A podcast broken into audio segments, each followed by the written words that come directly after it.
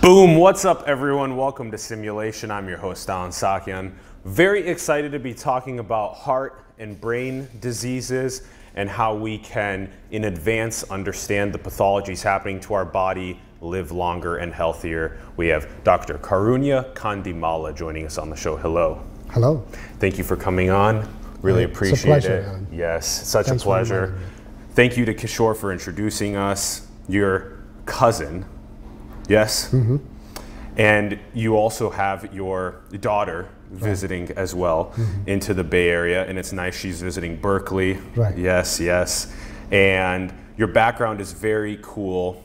You've been an associate professor in the Department of Phar- Pharmaceutics at the University of Minnesota for the last seven years. Also, a research collaborator at Mayo Clinic. You were previously also a visiting scientist and an adjunct professor in the Department of Neurology at Mayo Clinic. Right. And you've been now focusing on macromolecular pharmacokinetics related to Alzheimer's disease and metabolic syndrome and developing nanotech for diagnosis and treatment of cerebrovascular disease. So, this is very important for us to understand. This affects one out of every six of us by the age of 65, one out of every two of us by the age of 80. Mm-hmm. So, this is a big deal for us to be able to have you were teaching me earlier about the preventative mm-hmm. steps that we can take in order to prevent the, ons- the onset of neurodegenerative diseases. So, Karunya, let's start off on a, on, a, on a big history perspective. You know, we find ourselves as stewards of Earth. We have 8 billion of us now. There's exponential technology happening. We have so much great science that can help us. What's your current take on this state of humanity? You know, I have a very optimistic perspective. I think uh, uh, humanity is progressing um, and, and uh, actually uh, moving the frontiers in science um, as well as in technology. Um previously, people only used to live to up to 50 to 60 years of age, but now we're uh, expected to live above 80. Um, uh, so that's a that's a real possibility. Uh, with those advances also come challenges. Yeah. So uh, because uh, Alzheimer's is one of the diseases of aging, so uh, if a person is above 70, there is a 15% chance, but above 80, there is almost a 50% chance of uh, uh, getting Alzheimer's. So, you know, those challenges could be also consequences of the progress we have been making. Uh, but at the same time, uh, the science is evolving at a rate uh, and, and uh, to a level where humanity is, is probably getting ready to face these challenges and solve them eventually. Yes, yes. And the relationship between the heart and the brain, too, what affects the heart as something that is bad, is very much so associated with affecting the brain as something as bad. And that's something that you found with type 2 diabetes, and that we'll continue you know, talking about through this conversation. Um, these are the two of those central organs to our you know, existence and our Right. health. So, Karunya, um, you're right. The, the, the scientific frontier is pushing us in the direction of being able to solve these tough challenges. We're very excited for that. What has been your journey to get to the point of your fascination and your interest with solving these challenges? I think it's the fascination to deal with the unknown. Um, so I have a natural tendency to uh, gravitating towards uh, what is unknown and what's more challenging. So as a consequence, I get myself in trouble uh, every now and then.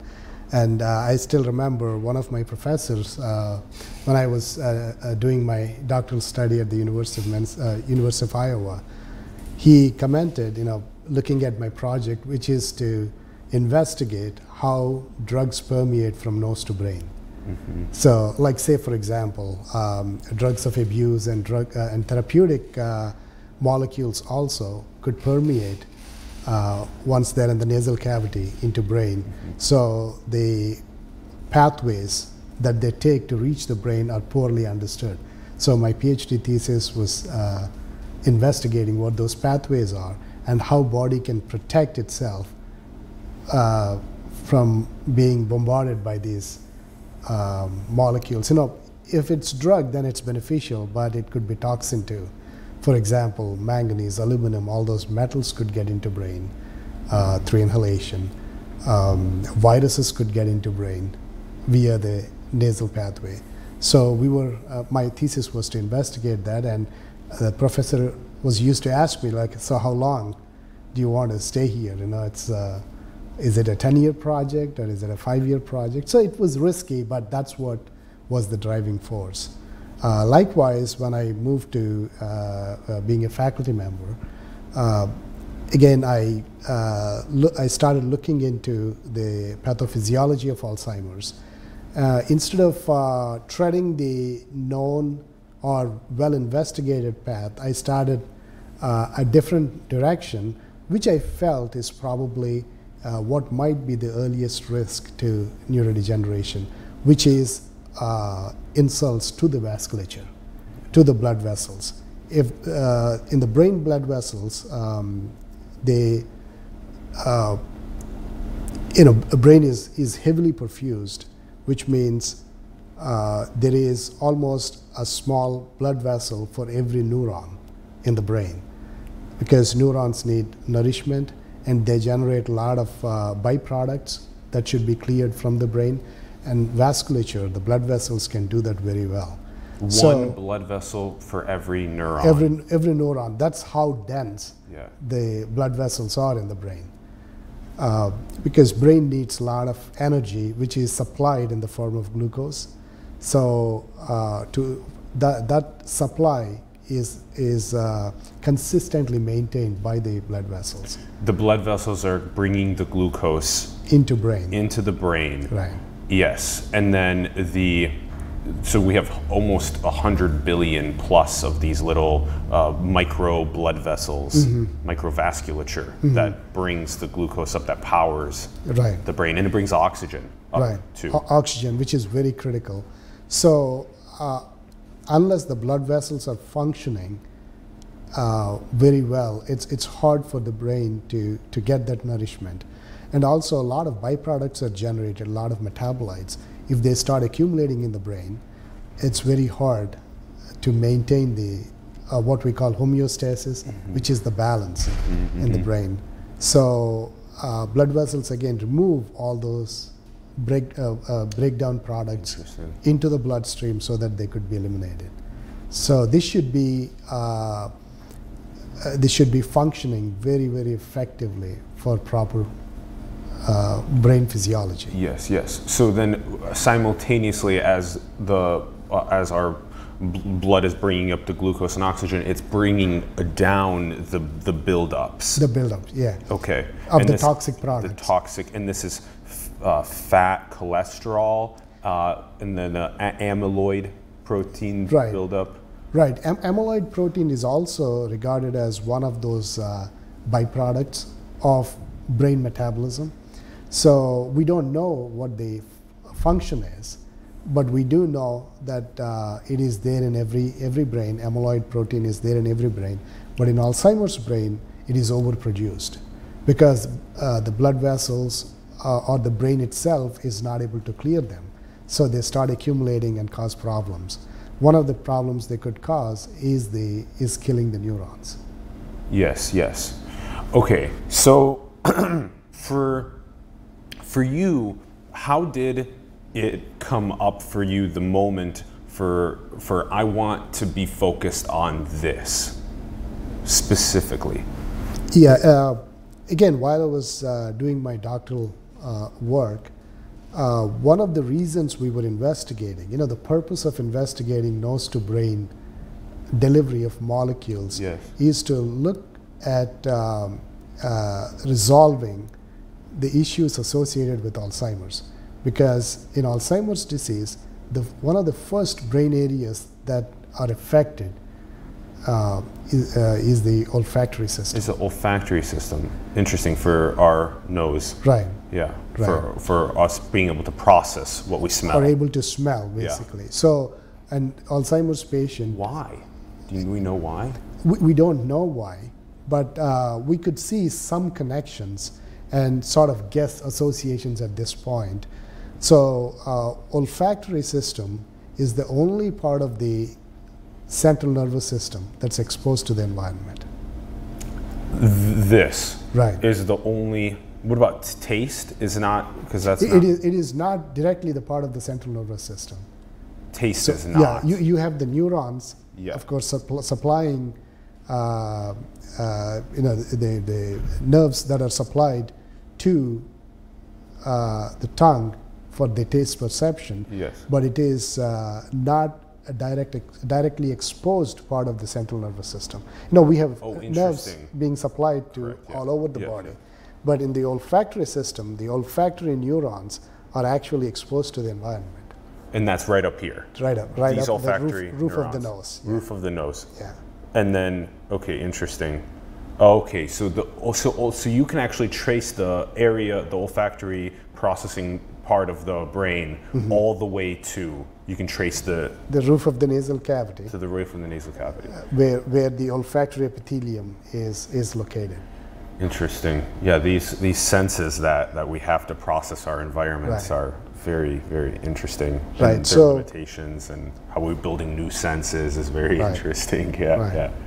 Okay. Now now take us to the you know you're you're teaching you're, you actually started you know hinting at what um, this this what what is uh, uh, if if the if the blood vessels themselves have issues with bringing up the the glucose and bringing up the oxygen, um, that that process can start deteriorating. And actually, you were teaching me earlier, and this is an important point to teach that. It's 90, no, that's 100%. There's a 100% failure rate in clinical trials for Alzheimer's disease, and that's because we're not we're not doing it early Right, enough. right. Yeah. So um, most of the therapies that went into phase three clinical trials, you know, I'm talking about the novel treatments of Alzheimer's. There are conventional treatments to actually uh, th- those we, we call cholinesterase inhibitors that are uh, available on the market, but it's they deal with uh, sort of uh, temporary effects caused by Alzheimer's disease, but uh, they don't address the root cause. But uh, one of the attempts that were made to address the root cause is to is to uh, therapeutically remove the toxic amyloid proteins that accumulate in Alzheimer's brain. So, and that removal is done by antibodies against the amyloid beta proteins. So many of those antibodies went into clinical trials, but faced, uh, but uh, failed in phase three clinical trials. The antibodies are trying to go and remove the amyloid protein buildup. Right. And the, you were doing it too late in the process. You know that is the uh, that is sort of the reasoning uh, that uh, scientists are coming up uh, with the to explain the failure of those clinical trials, but uh, there could be several aspects associated with it. Uh, one is amyloid accumulation could be a consequence of some pathological damage that really caused problems. yes. So it could be a bystander, but genetic data clearly shows that amyloid is a critical part of the Alzheimer's pathology. So it's a, you know, there could be a sort of a shift in the role of amyloid proteins very early on in the disease and then compared to that in later portions. So unless we know and understand what that shift is, it's very hard to um, time when the therapy should be administered. Yes, yes. And let's pull up our images that help us explain what we're talking about. Okay, yes. So this these are the stats we were mentioning earlier, affecting one in every six people above 70 years and one out of every two people above 80 years now. Interesting.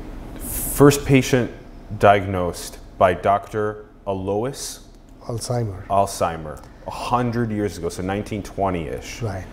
Interesting. And do, do you know the story of, of how um, Alois Alzheimer, how did, how did, is this a he? Is this a she? She, yeah. She, she used to complain. Uh, he, she? She. Uh, is, the, is the professor, or is the doctor? No, doctor is Alzheimer. Oh, but the, the, is the doctor a he or Auguste is a she? Doctor is he. Auguste is she. Is she? Okay. Yeah. And yeah, and how? Yeah, how did she and he? How did how did Alois understand Auguste's issue? How did he open her to understand that? Yeah, no. So he uh, provided the first clinical documentation of uh, the cognitive loss in Alzheimer's patient. Uh, so she used to complain confusion, memory loss, uh, all the classical uh-huh. uh, changes that we are seeing now in Alzheimer's patients. Uh, then uh, Dr. Alzheimer uh, went beyond just the clinical investigation. He, in fact, looked at the autopsied brain of Auguste Deter. Oh, interesting. Yes. And then he noticed those plaques in the brain 100 years ago. Wow. And later on, uh, since uh, for the past 30 years, scientists all over the world have been investigating what those plaques are made of, uh, and then how are they causing, how are they associated with the Alzheimer's pathophysiology. So uh, we have identified now that uh, uh, those plaques are made of amyloid beta proteins, and those A beta proteins they are they aggregate very rapidly and uh, those aggregates, the small aggregates, could, act, uh, could be very toxic compared to amyloid beta protein uh, that's, that's, uh, that hasn't aggregated, that uh, remains as a monomer, what we call just one molecule. So that it's not that toxic, but when it starts aggregating, those aggregates can be very, very toxic.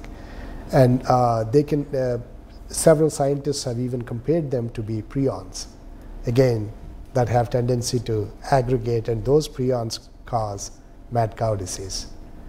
Interesting. So, so this is an, an a hundred years ago. We're talking, you know, autopsy is what started our scientific understanding of the memory loss the and disease. these issues. This is very important because these are those. This is how you get to an edge of science. Is that you have to take initiative and mm-hmm. and do things like do an autopsy and find these these amyloid uh, protein buildups. And this is the, the, the plaque is specifically the last 30 years he's saying we're understand we're diving into understanding the plaque that's building up mm-hmm. um, and causing the plaque causes the neurons to die because and what's the relationship with the tangles as well yeah it might not be the plaque that's problematic it might be those oligomers before plaque formation that are distributed all over the brain that could be causing the problem.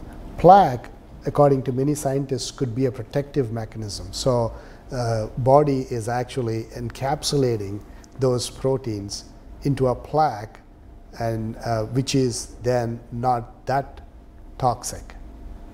So the, uh, plaque formation could be a protective mechanism, similar to like uh, formation of atherosclerotic plaque in the blood vessels that could be a protective mechanism, but when it's when it grows bigger. It blocks the blood vessels and cause problems. Yes, yes. So it's um, you know as in the and these uh, cardiovascular diseases, instead of um, actually uh, removing the plaque, we tend to address issues that promote the generation of the plaque.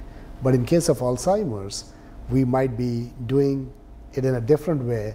We are, we are trying to deal with the plaque formation and trying to clear or break that plaque down rather than addressing the issues that have caused the problem, yes, yes. that have caused the plaques. Yes, correct. So according to you know, our investigations, uh, the cerebrovascular damage could be one of the contributing factors to that eventual buildup of plaques in the brain. Yes, the, the healthier these uh, billions of microvasculature that's carrying the glucose and oxygen up, the healthier that that is, mm-hmm. the less of the plaque buildup that even occurs in the 1st mm-hmm. place. So, mm-hmm. so this is again, this is this is coming to you know preventative medicine, the, the mm-hmm. healthcare that you're you're worrying, and how do we then uh, keep the the billions of microvasculature healthy? To what's our what's our strategy? yeah, we, we have known this for all along right? You know, it's uh, right exercise and a right amount of exercise and food. Yeah. So.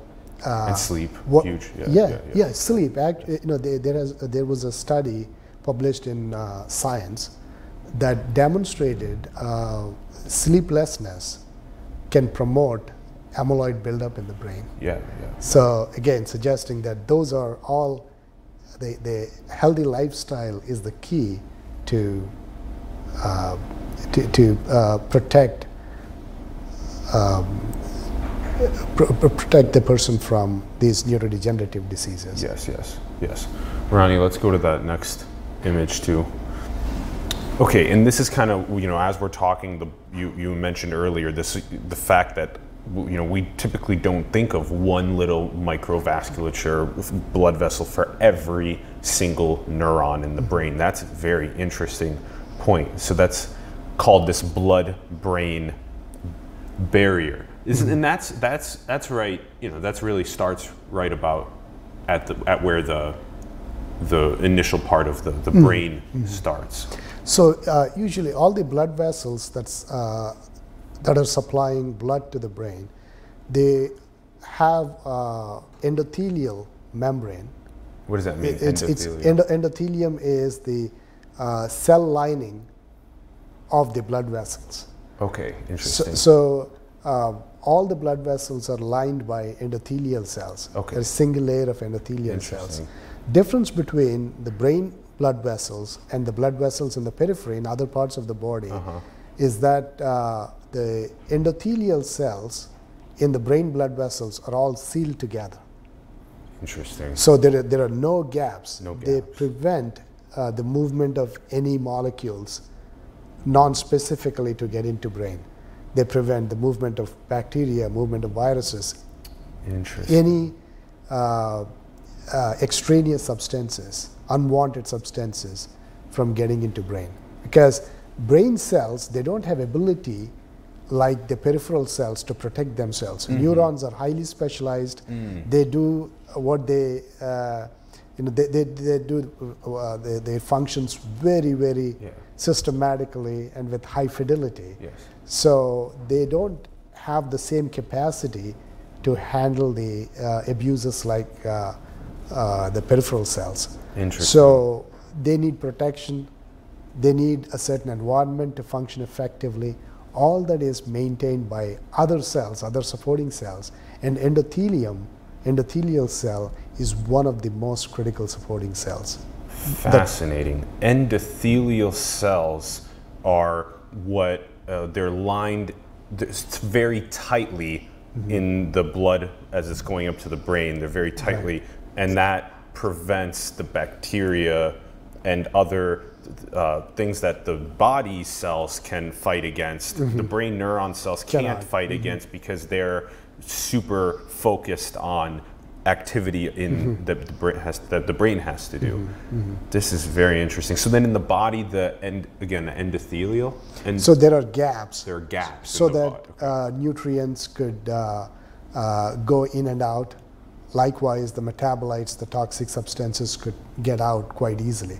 But in the brain, we don't have those gaps. As a consequence, uh, brain needs specialized systems to send material and to send signals in and out of the brain. And then this called blood-brain barrier is then because you can't send a, like a molecule through Mm-hmm. the blood up into the brain.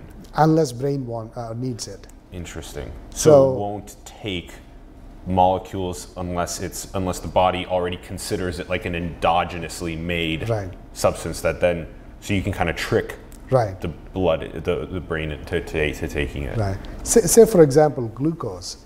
Uh, you know, body is uh, three percent. Uh, brain is three percent of body's weight, but then it consumes fifteen percent of glucose. So I've heard that numbers as high as 25. Is that could it be could, could be depending on the on the condition. Okay. But at a, at a normal physiological level, on an average, it's about fifteen percent. Okay. So all for all that glucose to get into brain effectively, the blood-brain barrier has glucose transporters functioning again with high fidelity. You know, there should there cannot be any damage uh, to those glucose transporters. Otherwise, the brain could uh, suffer from lack of nutrition. And this is where insulin is a big key. Uh, I would like to again make a distinction there. Those glucose transporters, they don't listen to anyone. They don't even listen to glucose. They're independent of glucose. So the glucose transporters in the periphery, in the body, they respond to uh, insulin. They need insulin Yes. to act for them to, uh, you know, actually insulin signals them to, uh, to take up glucose. Yes. yeah, Those the glucose cells. transporters are insulin dependent. Like in the muscle, for example, it is insulin dependent uptake of glucose. But in the brain, it occurs independent of insulin because Interesting. uh, you know insulin goes up and down in the body. Yeah, in. The, in the you know uh, uh, uh, depending on the time of the day, depending on uh, the consumption of food, insulin levels keep going up and down. If the glucose transporters at the blood-brain barrier is listening to insulin, then there will be a huge shift in the amount of insulin Oh, getting sure, into sure. brain, depending on the condition Sure, in the periphery. So it's a very steady for the Right, brain. it is very steady. But the body is much different. It Right. responds. Right. Interesting. Right. So this functioning uh, is is actually regulated by uh, blood-brain barrier, which is the endothelium. Then uh, there are other cells in the blood vessels uh, called pericytes. So pericytes are like uh, supporting cells to the endothelium. And then we have that, that's that's part of the vasculature. We have the endothelium, and then the pericytes in the blood vessels. On the brain side, we have astrocytes and neurons. So all those four cells they function together. So we call that a neurovascular unit.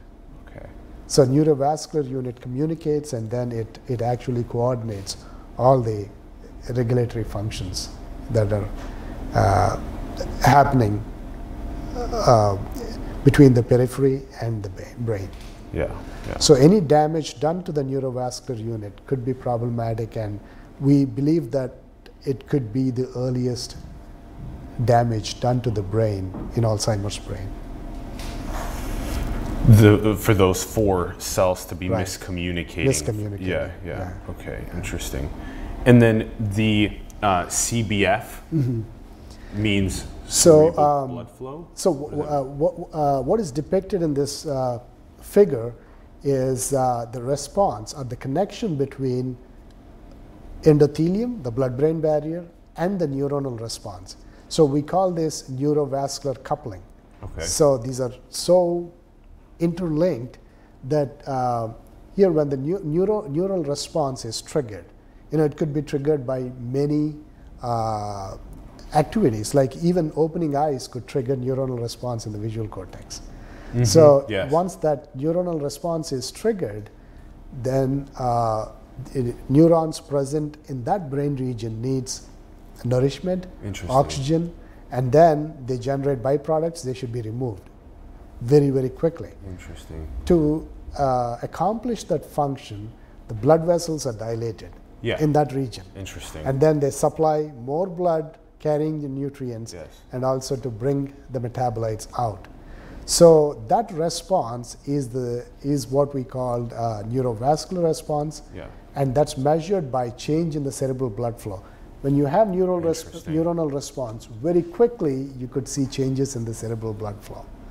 So this is the main uh, signal that's captured on functional MRI to actually relate to which part of the brain is functional yes. Yes. uh, yes. uh, uh, under certain stimulations, right? So Yes. uh, yes. this should be done very, very predictably, but uh, in diseases like Alzheimer's disease, that neurovascular coupling is disrupted. Yeah, interesting. Mm-hmm. Yes. Okay. So then, let me see if I can do this. So then, the the neurovascular coupling when you're meditating, you close your eyes Mm-hmm. and you decrease the amount of blood and glucose that's flowing to your visual Mm-hmm. cortex, and so then the the the the, the, the, the visual processing part of your brain that, that the, the neurovasculature there it narrows Mm-hmm. And and because it doesn't need the the, the processing because your eyes are closed. Uh, It might not narrow, but you know it stays um, under uh, at at rest. At rest. In the At- fMRI, you can see that there's less blood Right. that's Right. moving to that part Right. Mm-hmm. of the brain. Okay, and then once you kind of open your eyes again, you can see in the fMRI that the Mm-hmm. more blood flows there for the processing. And then the and then the, the and then in a uh, in a in a brain where the the the the, the when the, the cell communication isn't working as well, then it's not as uh, as the the ability for for the for the uh, the the blood to move into that part of the brain is it's miscommunicated. Yeah, Okay. it, it cannot meet the demands of uh, the the neurons. So, if it's happening over a period of time, then the neurons could die off in that region. Interesting. Yeah. If the miscommunication happens for long periods of mm-hmm. time, then that causes the neurons to die. Oh, mm. okay. Okay. Cool. Let's let's let's move on. Yeah. This is a this is a good way of explaining the normal versus the Alzheimer mm-hmm. brain. Yeah. So, so you have uh, the material transport and the signaling uh, going on or ca- carried on by the blood-brain barrier between periphery and the brain. So you have all that communications very well laid out in the normal brain. But then in Alzheimer's brain, that communication system is all disrupted. As a consequence, you could see uh, the you know, like like you see on a, uh, in a, on a high uh, on the highway, you could see the buildup.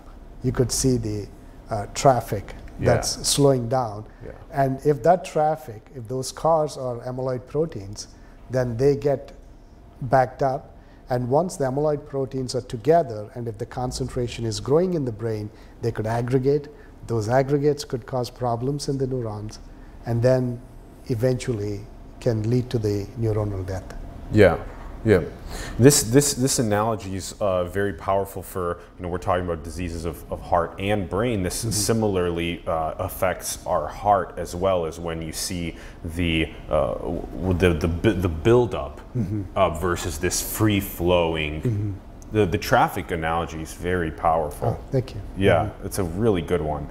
And so we want we want to keep our our heart vasculature as well as our brain neurovasculature. We want to keep this moving like very smooth traffic. And then these things of really powerful sleep, good nutrition, good exercise. These are the things that keep the amyloid buildup down. Right. Yeah. Because because the physiological response is is robust. As a consequence, the buildup will not happen in the first place.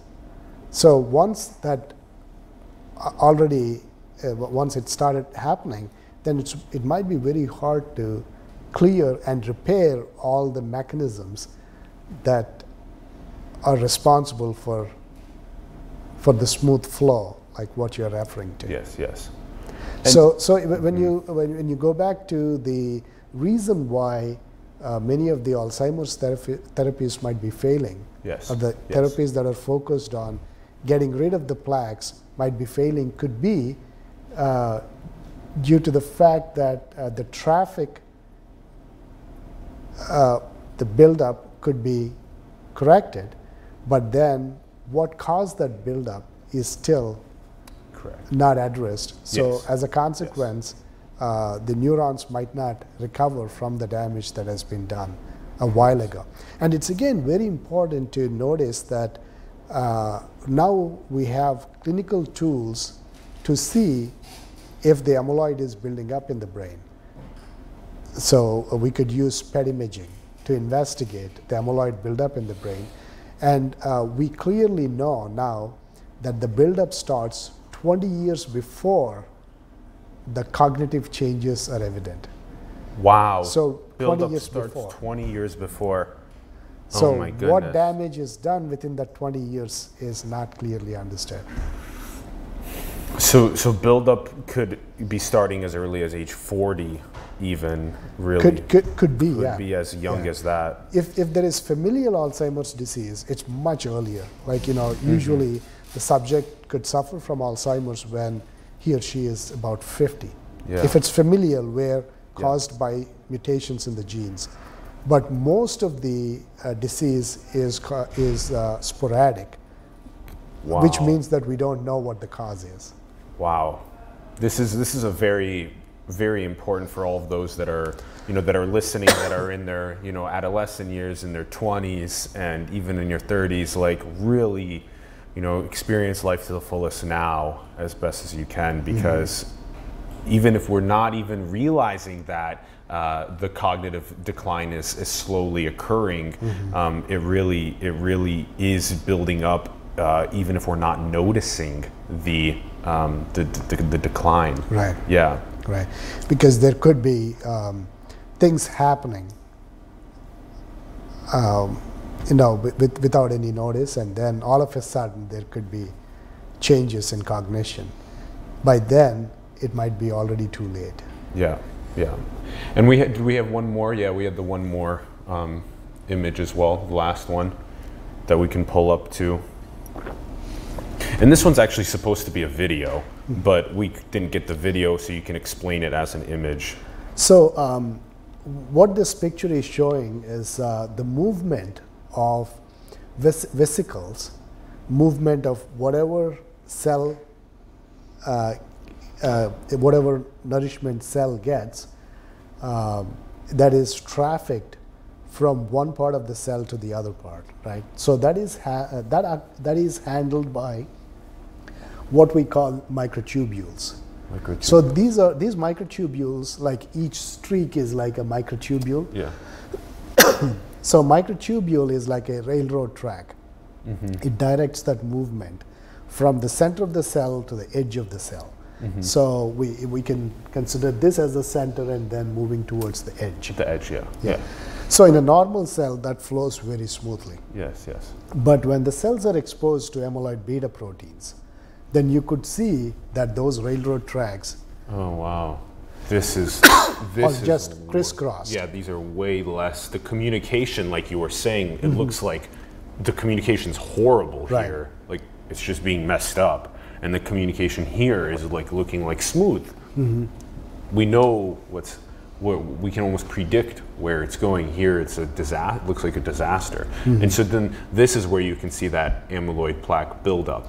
Oh, you know, these here. are these are actually the blood-brain barrier endothelial cells. and these are the ethelial cells. Right. So these are supposed to move proteins, not only amyloid beta proteins, but also a lot of HDL proteins. Yeah, yeah. A lot of uh, uh, the uh, iron carrying proteins like transferrin, uh, insulin. Interesting. They, they should be moved from the bloodstream into brain. yes. If that's what is going on in the endothelial cell, then they will never reach brain in the required proportions. yes. yes. And those are all growth factors. Neurons need them for, uh, for good functioning. Iron, HDL, HDL and, and even insulin. and even example. insulin. Yeah. Because insulin is a growth factor. It, it, it, uh, it, it not only regulates insulin, it also regulates the mitogenic activity, what they call is cell growth, cell uh, division. All those are regulated by insulin. Yes. So that's the reason why when insulin signaling is disrupted, you could see um, uh, the cancer cells growing. Yeah. So uh, Yeah. in Alzheimer's, it's the opposite problem because there is problem with insulin signaling, the cells start dying. And and what other um, what other techniques are you using uh, along with your students, along with you know University of Minnesota and Mayo Clinic? What techniques are being uh, used, especially in the field of nanotechnology, um, to both understand the um, the pathophysiology, but also to then go uh, and do preventative, because the nutrition and exercise and sleep is a very common mantra that civilization chants. Um, uh, what in a in like in in a nanotech perspective, what could you know be done um, to you know at age 30 to you know to 40 to to get us to that you know homeostatic capacity of like a 15 year old uh, to keep us healthy. So nano, the reason why we um, uh, started developing nanoparticles for the treatment and diagnosis of uh, Alzheimer's disease and, the, uh, and to, to, look at the buildup of those amyloid proteins in the blood vessels is uh, looking at the, uh, at, at, the examples from nature. For example, HDL particles. HDL particles are nanoparticles, right? So yeah, yeah. they uh, they take up uh, they, they actually clear cholesterol from various cells and then they uh, carry the cholesterol to liver. So uh, nanoparticles all, could have the ability to interact with the endothelial surface, yes. the blood-brain barrier, and they might be able to alter some of these processes. Interesting. It could signal a change. Signal a change. Interesting. Uh, th that's one thing. And the second uh, aspect is nanoparticles could carry um, contrast agent for MRI, PET, to show us where the problem is in that endothelium okay, so that we cool. could detect the trouble early on. Interesting. Yes, yes. And then if you can detect where the mm-hmm. problems are at, then you can then go and target those specific areas right. and fix them. Right. And the signaling this in young uh, ages, mm-hmm. you said in PET scans and mm-hmm. okay, interesting. So we are developing novel probes to see if there is any problem with the, with the endothelial function. Yeah. Can we spot that early on so that we might be able to repair the damage? And um, you know, here uh, this is where I would like to bring uh, the association between Alzheimer's disease and type 2 diabetes. Yes, yes. Right. Yes. So uh, th there is a clear epidemiological evidence that these two diseases are related, uh, but we don't know how they're connected mechanistically. So we know that uh, in the periphery, in other tissues, uh, type 2 diabetes could cause problems to the endothelium, to, could cause problems in the endothelial cells. But uh, what it does to the brain blood vessels is poorly understood, right? So if the, uh, there is uh, a problem with insulin signaling, you know, type 2 diabetes causes insulin resistance if there is a problem with insulin signaling in the brain blood vessels, all the functions or most of the functions that uh, we've been talking about could get disrupted because they're connected to insulin signaling. So if we manage to find how they are pathologically connected, the type 2 diabetes and Alzheimer's, one big advantage could be we might be able to repurpose diabetes drugs to treat Alzheimer's, at least very early on. So that, that's one of the uh, motivations uh, behind uh, yeah. our, our, our, work. Can we repurpose, reuse those drugs yes. to treat the neurodegeneration? Yes, yes. Yes, because is that, is that because then similarly to how uh, a, a, a, drug that is assisting with the um, with the um, with with with issues with the uh, cardiovasculature, with the mm-hmm. with heart disease areas and issues, can then also be used for um, similar processes with the brain. similar process. So you know, with with the diabetes, the same problems again: HDL lowering, LDL increase, uh, insulin resistance. Yeah, yeah. All those uh, are very very they cause uh, problems to the vasculature. So, uh, using the same um, tools and uh, similar understanding, we might be able to uh, look at neurodegeneration in a with a different in a different perspective. Yes, yes. Because instead of just focusing on what goes on in the brain, uh, it might be important for us to look at the aspects that could directly interfere with the brain function yeah. And you know nowadays the National Institutes of Health uh, is uh, has been investing resources into investigating the cerebrovascular contributions to Alzheimer's disease. But still, the field is in its infancy and more work needs to be done in that yeah. direction. Yes, more funding for the National Institute of Health and for the National Institute of Nutrition. We're Mm-hmm. aiming to, to set up. Um, sh- shout out to Dr. Jun Yoon and, and that process because the it's very interesting that you bring up this the connection between um, the heart and brain disease and how if we understand their connection better we can tackle them together better this is very important um, Karunya, this has been such an interesting conversation um, together and I'm really grateful that we ended up sitting down with you on the show while you're it's in a the Bay pleasure, Area. Allen. Yeah. Yeah. thank you so much and we have a couple questions that we like asking at the end of our episode. Um, one of the questions that we like asking is if you think we are alone in the cosmos. Of course, we are, we are not, and we have known that. But assuming that there are people like ourselves is pro- probably far fetched. But I don't think we are alone in the cosmos. There, there might be living beings elsewhere in the galaxies, but what they are, how they are, is probably um, a fr- frontier that has been untouched Yes. so far. Yes, yes. And then uh, the second question we like to ask is if you think we are in a simulation.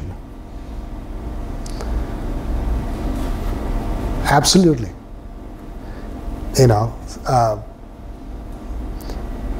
we, we, we are in, we are, we, I believe that we are in a simulation, but then is someone else doing it or are we doing it to ourselves? You know, it, in the sense, are we forced to act in a very particular way? Are we, um, have we programmed ourselves to do certain things, whether we like it or not? Do we have real independence over our thinking? So all those really, uh, you know, makes me believe that we could be in a simulation, but that could be self-inflicted. It might not be someone else really playing with us, or might be. Who knows, right? You know, I, I'm I'm open to, uh, uh, you know, after looking at uh, this many unknowns, I'm so open to considering ideas that are, I'm not aware of currently. yes, yes. yes. So, but you know, whichever way, it will be fascinating to know. Yes, correct. O- high level of open mindedness Right. and poking with science at the mm-hmm. truth. Yes, Right. yes. And then the last question we like to ask is what do you think is the most beautiful thing in the world? Human mind, I believe, is the most beautiful thing. I might be biased, but the mere thought of try or the motivation to know actually is what convinces me that it's the most beautiful thing. And that's one of the reasons why I focus on Alzheimer's research, because at the end of life, a person, you know, what is he accumulating, he or she? Not wealth, not, um, you know, uh, fame, name, all those things are very ephemeral. But for that person, what really matters are the memories, or the feelings, or the connections. But in this disease, it's such a devastating disease that all those are lost. And to me, that's the real loss. So that's the reason, that's, that's, that's what motivates me to really find out if we could do something about it. It's crazy how well these devices keep the memory. Almost 100% efficiency. But our brain doesn't keep with that e- efficiency. And on our deathbed, we are typically only remembering just very sparse life mm-hmm. events. But if we can be able to remember all of these experiences, feelings, and memories that we mm-hmm. had, and be able to store it for children to be able to access in the future and understand, this is a very interesting. Well, what, what about Yes, what, what, what about the memories that we don't want to remember? You know, You have to. This, you know, Yeah. we this brain has a, a self protection mechanism. There's a lot you can't do about the trauma you experienced. Yeah, I but just, you know, y- you know, uh, we don't want to remember because it's causing pain, but whatever causes pain might not be, not everything is bad. For example, there are a lot of painful memories that humanity has gone through. Yeah. If we forget them, then we keep repeating. We keep getting into Yeah, those That's right. painful things. So, memory, whether it's good or bad, to a person or to a community, to society, is a valuable resource, and that's all we have. It becomes Th- a that could learning bring up the murder rate, though. You know, if we remember these dark experiences and we continuously remember them, and then, you know, oh, I've been through this shbe- shit before, and nothing happens, nothing gets done. And then our self protective mechanism goes into effect again, and we uh, use violent measures to make sure that these memories don't happen again.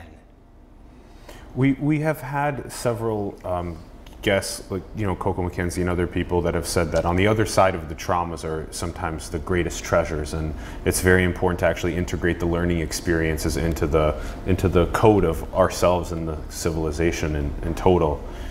Yeah.